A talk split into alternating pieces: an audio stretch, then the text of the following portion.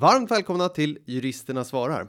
Detta är det 9:e avsnittet och årets 3:e avsnitt av Företagarnas nya podcast där ni som lyssnar ska få tips, svar och råd som hjälper er i er företagarvardag. Idag ska vi prata om vem i ett aktiebolag som mot tredje man med bindande verkan kan teckna avtal och bolagets vägnar. Och med tredje man som menar jag så till exempel kunder och leverantörer och andra samarbetspartners.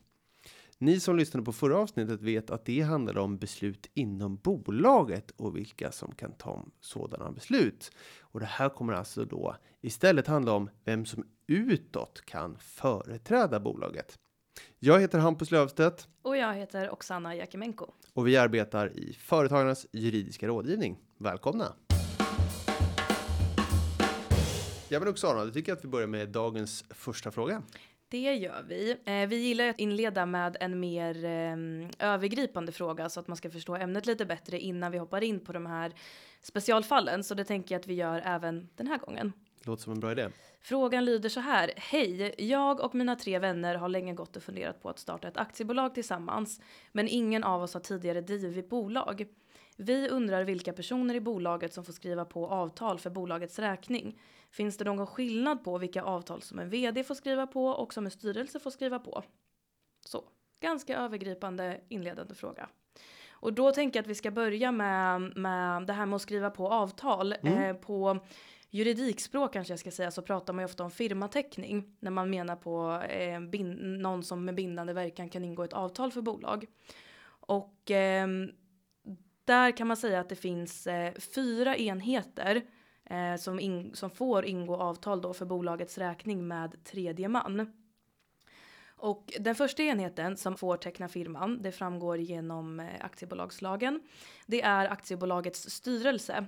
Och styrelsen har då tillsammans rätt att företräda bolaget och teckna firman. Och om det inte har beslutats någonting annat i bolagsordningen så kan styrelsen då teckna firman om minst hälften av samtliga ledamöter är närvarande. Och man kan säga att styrelsen har i princip en obegränsad behörighet att företräda och teckna firman.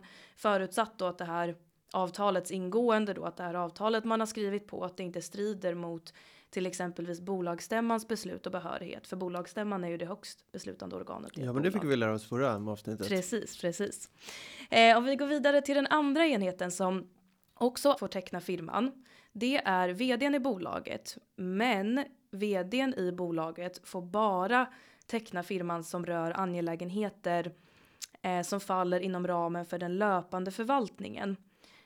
Och det som faller inom ramen för löpande förvaltningen, det anses då ligga i vdns behörighet och det är alltså bara inom den här behörigheten som regel som vdn får ingå bindande avtal.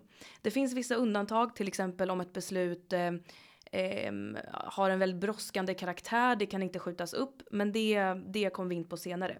Huvudregeln är i alla fall att vdn ingår bindande avtal som rör den löpande förvaltningen.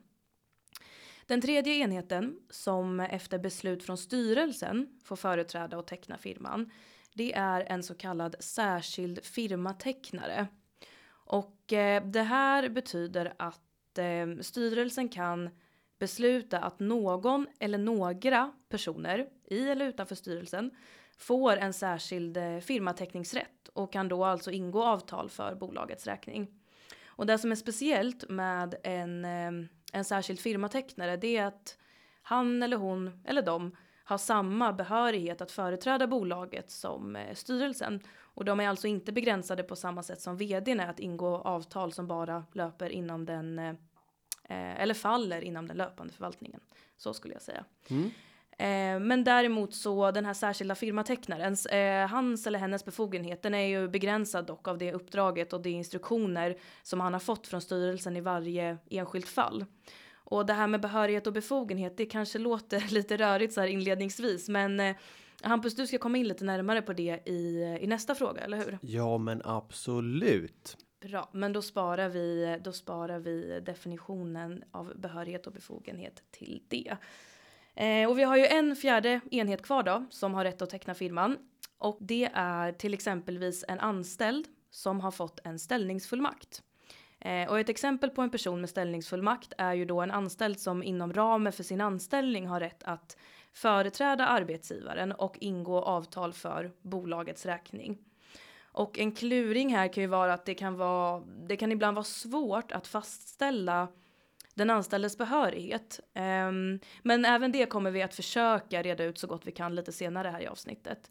Så att 4 enheter som får teckna bolaget. Styrelsen får teckna bolaget. VD:n får alltid teckna bolaget inom ramen för sin behörighet. Särskild firmatecknare får teckna bolaget efter beslut från styrelsen. Och en person som har en ställningsfullmakt får teckna bolaget efter antingen ett skriftligt avtal mellan parterna eller underförstått kan man väl säga. Ja, eller muntligt. Eller muntligt, ja, exakt. Precis. Vi har ju pratat om anställningsavtal tidigare och sådana anställningar kan grunda sig både att man har skriftligt avtal, som vi alltid förespråkar naturligtvis. Exakt, visst gör vi det. Men det kan ju vara så att man kanske har hunnit med det än och då finns ju ställningsfullmakten redan där om man har tillträtt anställningen. Precis. Det tänker jag var en kort introduktion till vem som kan binda företaget gentemot tredje man. Så nu tänker jag att vi hoppar in på dagens specialfrågor, Hampus. Härligt, då kör vi den! Yes! Hej, jag har ett företag och har som styrelse utsett min inköpschef till särskild firmatecknare för att underlätta the day-to-day business. Jag har förklarat för henne att vi endast ska köpa in vissa märken. Nu är de på eget bevåg lagt en beställning på ett helt annat märke. Är den här beställningen giltig? Ja, ska vi först kanske bara nämna skillnaden lite här på behörighet och befogenhet. Lite övergripande kan man väl beskriva det som att behörighet förklarar vad någon kan göra och befogenhet vad man får göra. Eller annorlunda uttryckt, behörigheten sätter upp yttre ramar för vad man överhuvudtaget kan göra. Medan befogenheten handlar om vad man genom kanske interna instruktioner får göra. Alltså en begränsning av behörigheten kan man ju säga. Vi kan ju som i vanliga fall försöka oss tänka oss 2 cirklar. En yttre cirkel som är själva behörigheten och en inre cirkel som handlar om befogenheten. Så då. Och precis som du Oxana nämnde så kan ju styrelsen utse en styrelseledamot, en aktieägare, en anställd eller någon helt utomstående egentligen till särskild firmatecknare.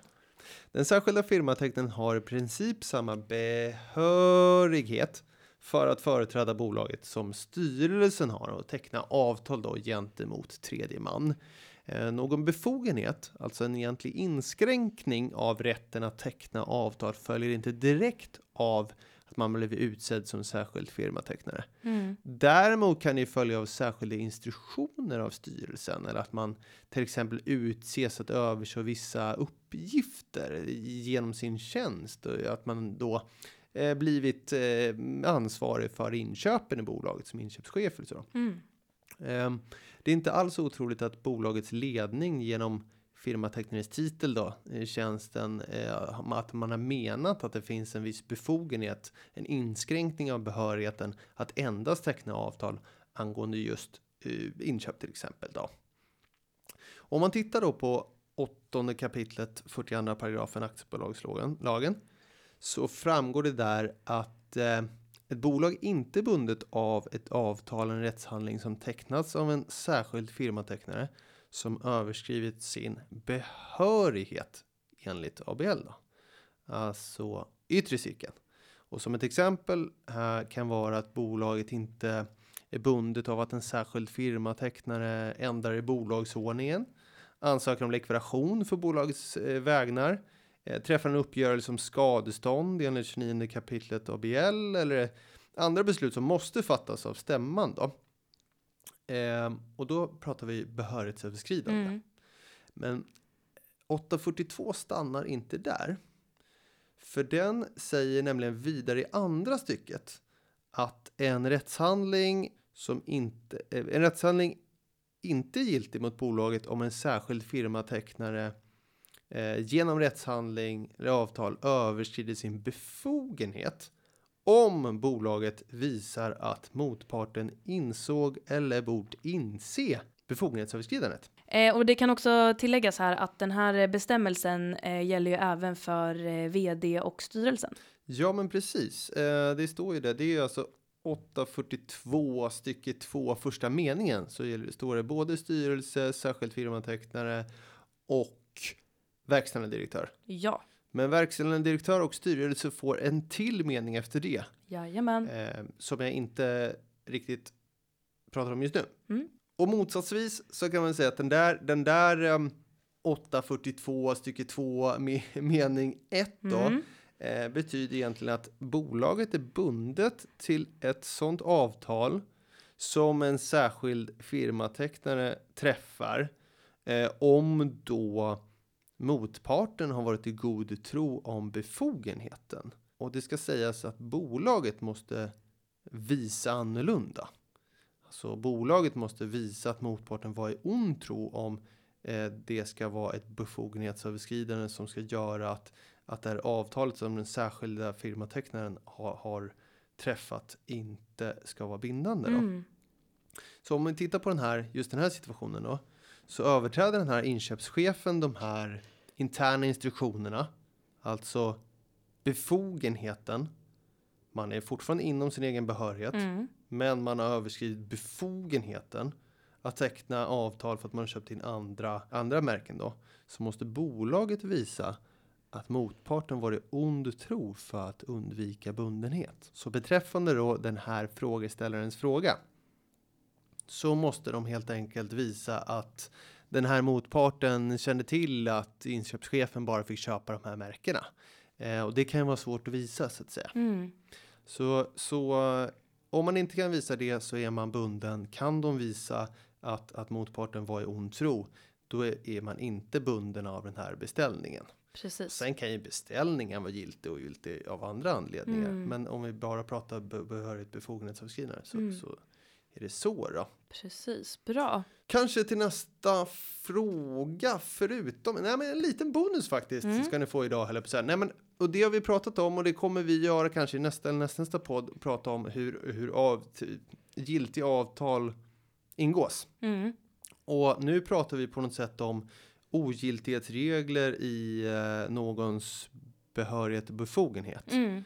Men det kan ju vara så att nu säger att vi kommer fram till att bolaget är bundet av det här för att man överskred en befogenhet.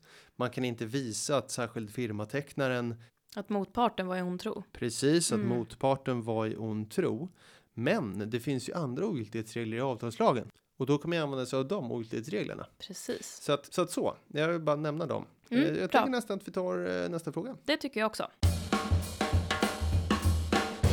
Hej, Juristerna svarar podden. Jag äger ett företag som tillverkar klockor och nu har företagets vd skrivit på ett avtal med en ny leverantör. Detta är en väldigt stor förändring och som styrelsen vänder sig emot. Och jag undrar om bolaget är bundet av det nya avtalet som vdn har skrivit på. Okej, då ska vi se. Då tänker jag att vi börjar med att repetera lite då vad som ingår i vdns uppgifter.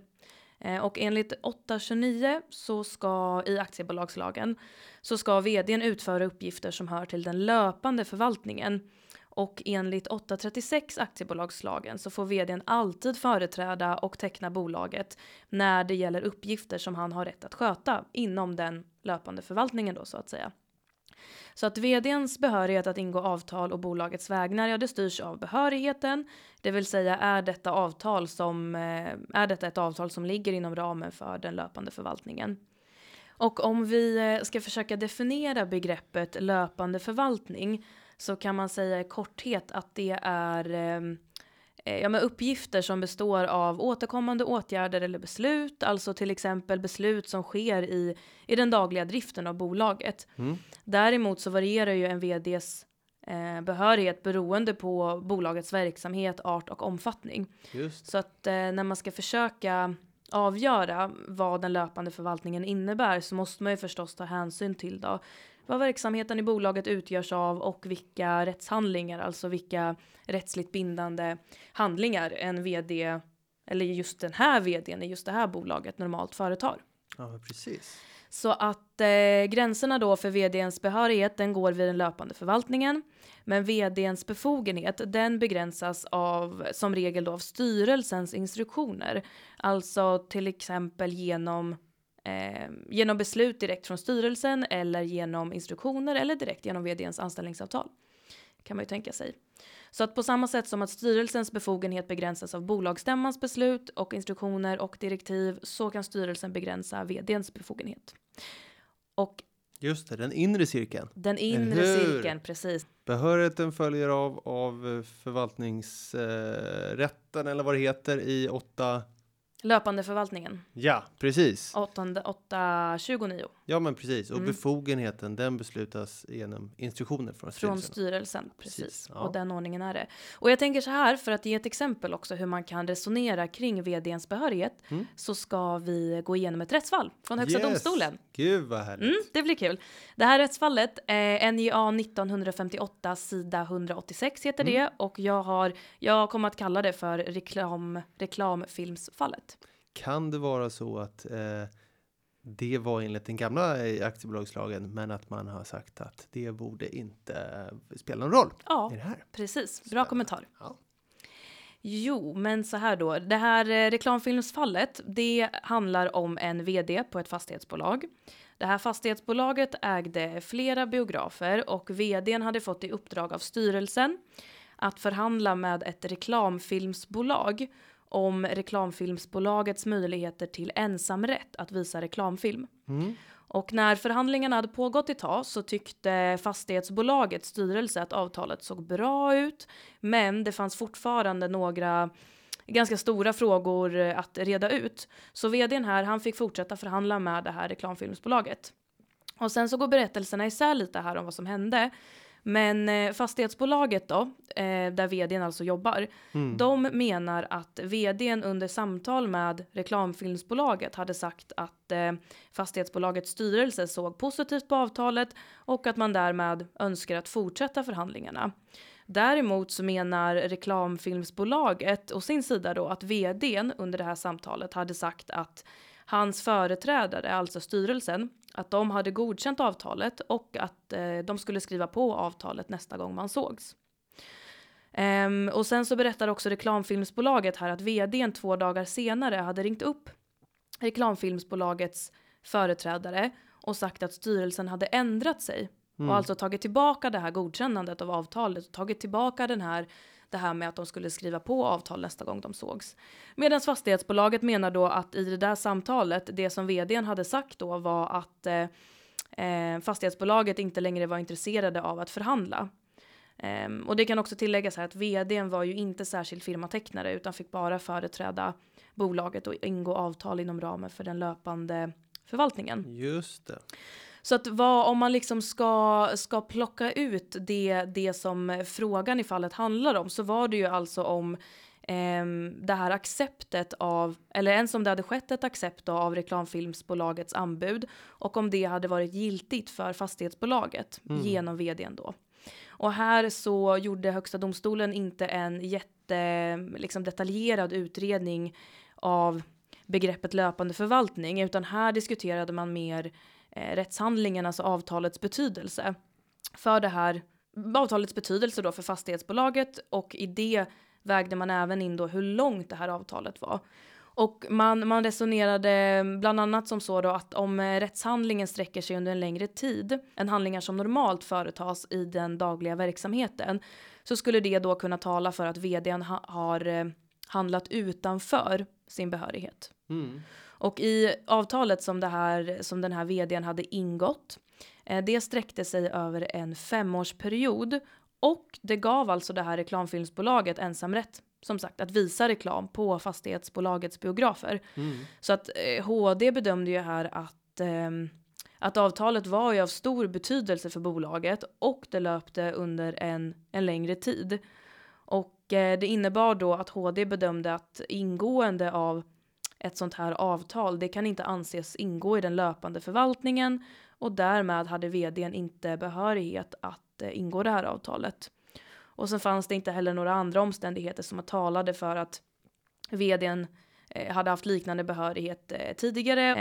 Men HD kom ju fram till här då att de här omständigheterna som jag nu har räknat upp tillsammans med att reklambolagets företrädare måste ha insett att ett avtal av det här slaget kräver styrelsens godkännande innebar att avtalet inte var giltigt. Och att fastighetsbolaget därmed inte var bundet. Ja, men precis. Alltså företrädare för motparten insåg det här. Precis, eller åtminstone att man borde ha insett det med hänsyn till liksom avtalets karaktär och med hänsyn till liksom, den här erfarenheten helt enkelt. Att avtal av det här slaget måste ingås av styrelsen och kan inte ingås av vd. Och, men varför, jag bara betonar det var för att du kommer komma in på det nu att det handlar ju om, den här insikten handlar ju om vad motparten har för insikt. Precis, exakt. Jag skulle ju säga det att vi pratar ju om vdns behörighet och sen själva avtalet då, hur det är utformat, men även då motpartens inställning till avtalet eller det här reklamfilmsbolaget då i det här fallet, att de då måste ha insett att ett avtal av det här slaget kräver styrelsens godkännande och kan därmed inte bli bindande. Och så kan man ju tänka sig här, men varför spelar motpartens tankar eller liksom inställning till det här avtalet någon roll? Just det. Och det har ju du varit inne på, Hampus, lite tidigare här, men det anges ju i 8 kapitlet 42 paragrafen i aktiebolagslagen att bolaget inte blir bundet av avtalet om vdn 1 har överskridit sin behörighet. Och 2, om bolaget har visat på att motparten insåg eller bort inse behörighetsöverskridandet. Så att alltså kan bolaget inte visa att motparten insåg eller borde ha insett, om man ska prata vanlig svenska då, att vdn gick över sin behörighet, så kan bolaget bli bundet av avtalet trots då att vdn egentligen inte fick ingå den här typen av avtal för styrelsen.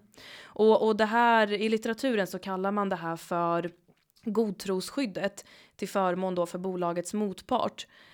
Och det här godtrosskyddet säger man att det hänger ihop med att det kan vara svårt för tredje man, alltså motparten, att fastställa ramen för vds löpande förvaltning och till exempel också när det är en extraordinär behörighet som föreligger, alltså där vdn får gå utanför sin behörighet om ett beslut till exempelvis inte kan vänta. Så att bedömningen av vad motparten bort inse, den görs utifrån objektiva omständigheter. Så att vad en person med normal omsorg och aktsamhet borde ha förstått i fråga om gränserna för vds behörighet. Någonting som jag tycker att vi också lite kort i alla fall ska gå in på, det är att det finns situationer där vdn får utan styrelsens bemyndigande vidta åtgärder med hänsyn till omfattningen och arten av bolagets verksamhet som är av ovanligt slag eller av stor betydelse, om åtgärden inte kan vänta på styrelsens beslut utan att det då innebär en väsentlig olägenhet för bolaget. Och det här innebär ju att vdn då i vissa fall har en ytterligare behörighet utöver den behörigheten som faller inom ramen för den allmänna förvaltningen. Och när man diskuterar den här extraordinära behörigheten i litteraturen så är det inte klarlagt exakt när vdn kan använda sig av den, och frågan är också om vdn överhuvudtaget behöver använda sig av den. Särskilt då med tanke på dagens tillgång till telefon, mejl och så vidare, som gör att vdn liksom enkelt kan kontakta styrelsen även när det är brådskande. Alltså innan då vdn tar ett beslut. Men så, jag tänker nu om vi går tillbaks till lyssnarens fråga. Ja. Vdn hade alltså skrivit på ett avtal med en ny leverantör. Avtalet innebar en stor förändring för bolaget och styrelsen gillade inte att avtalet hade ingåtts. Att avtalet innebär en stor förändring för bolaget skulle ju i för sig, tänker jag, kunna tala för att avtalsingåendet inte är ordinärt och inte då heller ingår i den löpande förvaltningen. Och en annan tolkning jag tar mig friheten att göra här är, eftersom att man skriver att styrelsen inte heller gillar att avtalet har ingått, så kan man ju kanske gissa att styrelsen inte heller har då bemyndigat den här vdn att ingå det här avtalet. Men för att liksom kunna ge ett säkert svar på om bolaget är bundet av avtalet eller inte, så behöver vi ju veta mer om verksamhetens organisation, vad vdn brukar göra inom ramen för den löpande förvaltningen, och vi behöver ju också veta då hur långt det här avtalet sträcker sig och hur det här avtalet ingicks, och om motpartens inställning, alltså insåg eller borde leverantören ha insett att vdn eventuellt inte var behörig att ingå det här avtalet. Ja, precis. Så att svaret på lyssnarens fråga här, alltså huruvida bolaget är bundet av avtalet som den här vdn har skrivit på, är att det beror på. Och jag tänker att du som har skickat in den här frågan, är du medlem hos oss i Företagarna, så ring in till oss på den juridiska rådgivningen, så kan vi diskutera det här ärendet närmare. För utifrån de omständigheterna vi har fått i frågan nu, så är det ju svårt att en säkerhet svara på om bolaget är bundet eller inte. Så det är min rekommendation och svaret på den frågan. Spännande! Jajamän! Tackar. Vad har du för spännande fråga att bjuda på, Hampus? Ja, men jag tänker så här, att nu har vi pratat om särskild firmatecknare och jag pratar om vd, och jag pratade även om befogenhetsöverskridande för en särskild firmatecknares räkning, och det då kräver det här med ontro.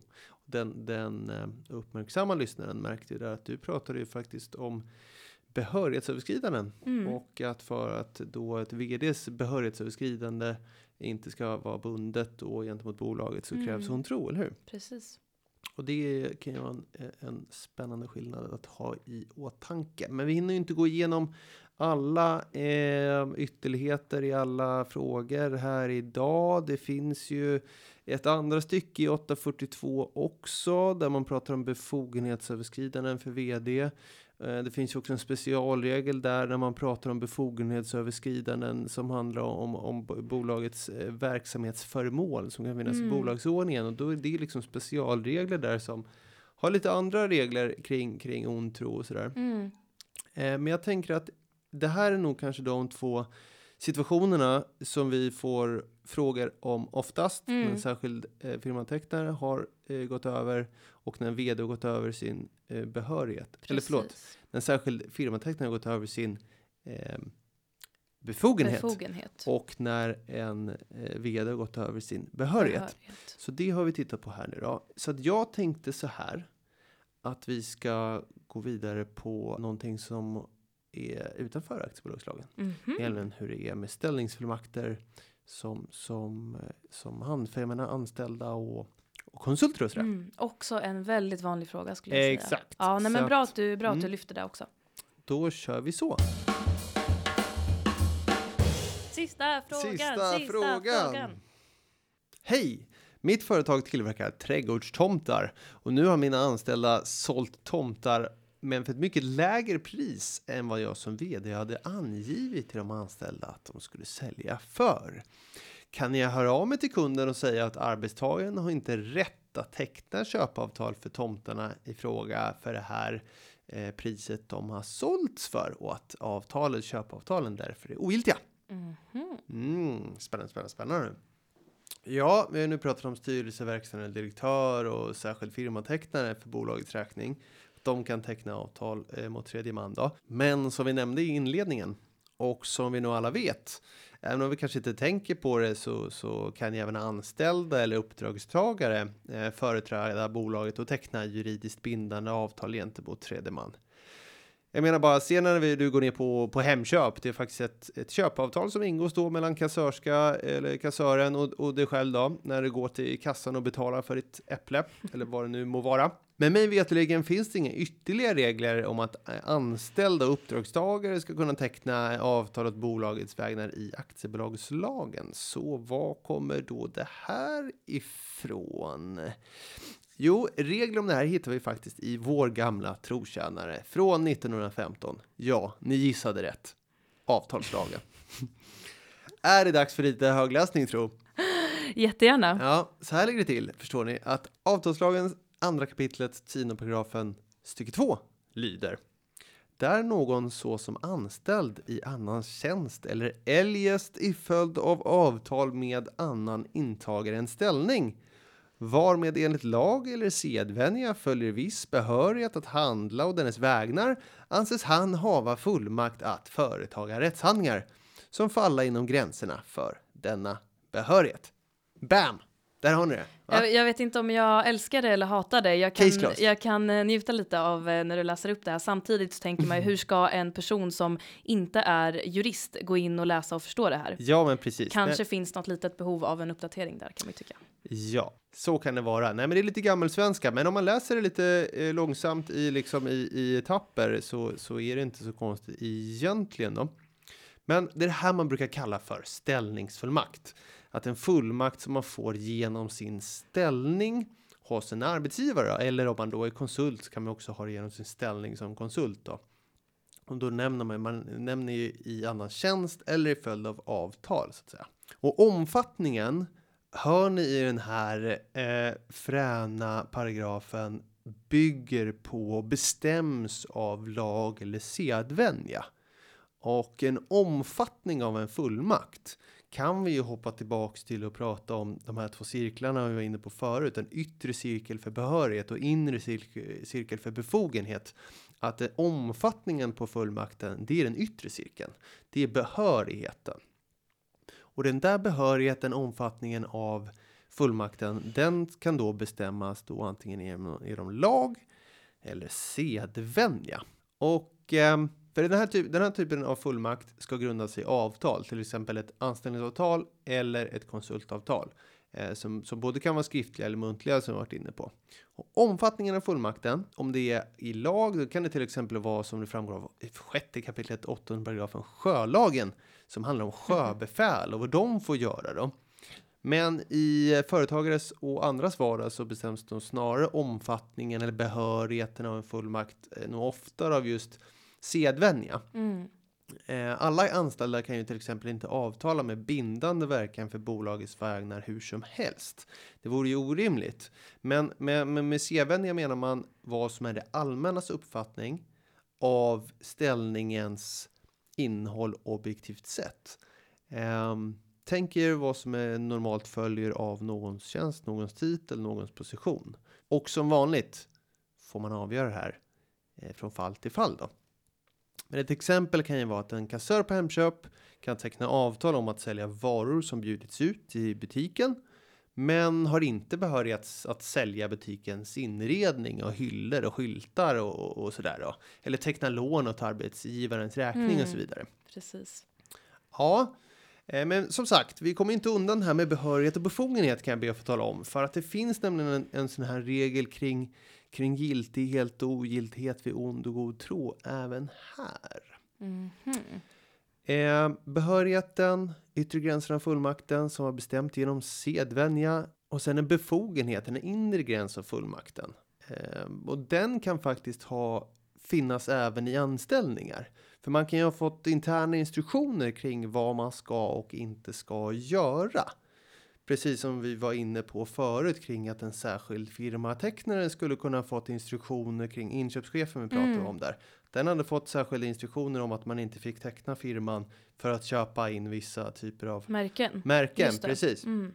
Men för enkelhetens skull ska vi försöka hålla isär då ställningsfullmakt och ställningsfullmakt och särskild firmatecknare. Men där är vi inne i befogenhet med instruktioner. I avtalslagens 2 kapitel 11 paragrafen står det nämligen att har den här fullmakten, den som har fått fullmakt, vid företagen om rättshandlingen handlat i strid mot särskilda inskränkande föreskrifter av fullmaktsgivaren, vare rättshandlingen ej gällande mot denna, så framt tredje man insåg eller borde inse att fullmaktigen sålunda överskrider sin befogenhet. Så med det sagt, handlar den anställde utanför sin behörighet, alltså något som normalt sett inte följer av en position. Den här kassörskan på Hemköp säljer inredningen på Hemköp. Så är det avtalet inte giltigt för att man har varit över sin behörighet. Det är ju liksom hela regeln att man är bunden genom sin ställning och vad den fullmakten omfattar. Då blir bolaget bundet. Precis. Men så har vi den här regeln kring befogenhet då. Och det är om det kommer instruktioner till exempel att man har fått instruktioner om att man inte ska sälja äpplen för det här priset, eller vi ska idag inte sälja de gröna äpplen eller så vidare. Då är det ett befogenhetsöverskridande. I vanliga fall så är det inom tjänsten, inom stora cirkeln, men nu är det så att det är fortfarande inom stora cirkeln, men det är då utanför den inre cirkeln, befogenhet. Då är bolaget bundet om inte motparten insåg eller bort insett detta. Och det där kändes ju igen, eller hur? Då krävs liksom ond tro hos den köparen då. Jag måste helt enkelt ha vetat att just idag så ska de inte kränga de här. Eller så borde jag ha insett att det har varit på det viset. Ja, men precis så. Det kan ju vara om det står en lapp. De här säljer vi inte idag. Och sen så liksom smusslar jag igenom den med andra äpplen. Då kan man ha andra ogiltighetsgrunder kanske. Men ja, så. Så till trädgårdstomtarna du. Man kan ju här anta att sedvänjan objektivt sett är att de här anställda försäljarna på det här trädgårdstomteföretaget har behörighet att sälja tomtar.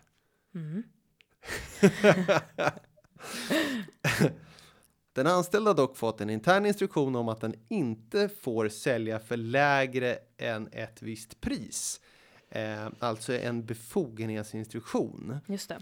Och avtalet blir då giltigt om nu inte kunden har råkat överhöra att chefen står och säger till alla att hallå där, vi får inte sälja för det här. Det funnits en skylt ute i butiken eller att något sånt liknande då. Att det står på avtalet att hallå där, personalen får inte teckna avtal för det här priset och så vidare. Så då har vi faktiskt nått till slutet av denna podd. Och eftersom att jag för en gång skull drog introt, ska du ta över outrot då kanske? Ja, men det tar vi. Testar någonting nytt. Som medlem i Företagarna så kan du utan kostnad ringa till oss och våra kollegor i den juridiska rådgivningen och få personlig hjälp. Du når oss på telefon 0771 45 45 45. Och har du en fråga till podden, då tycker jag att du mejlar den till podcast@företagarna.se. Och klippningen är gjord av Petra Tia och underlaget av David Hagen. Vi hörs igen om 2 veckor. Tack för att ni har lyssnat. Hej då! Hej då!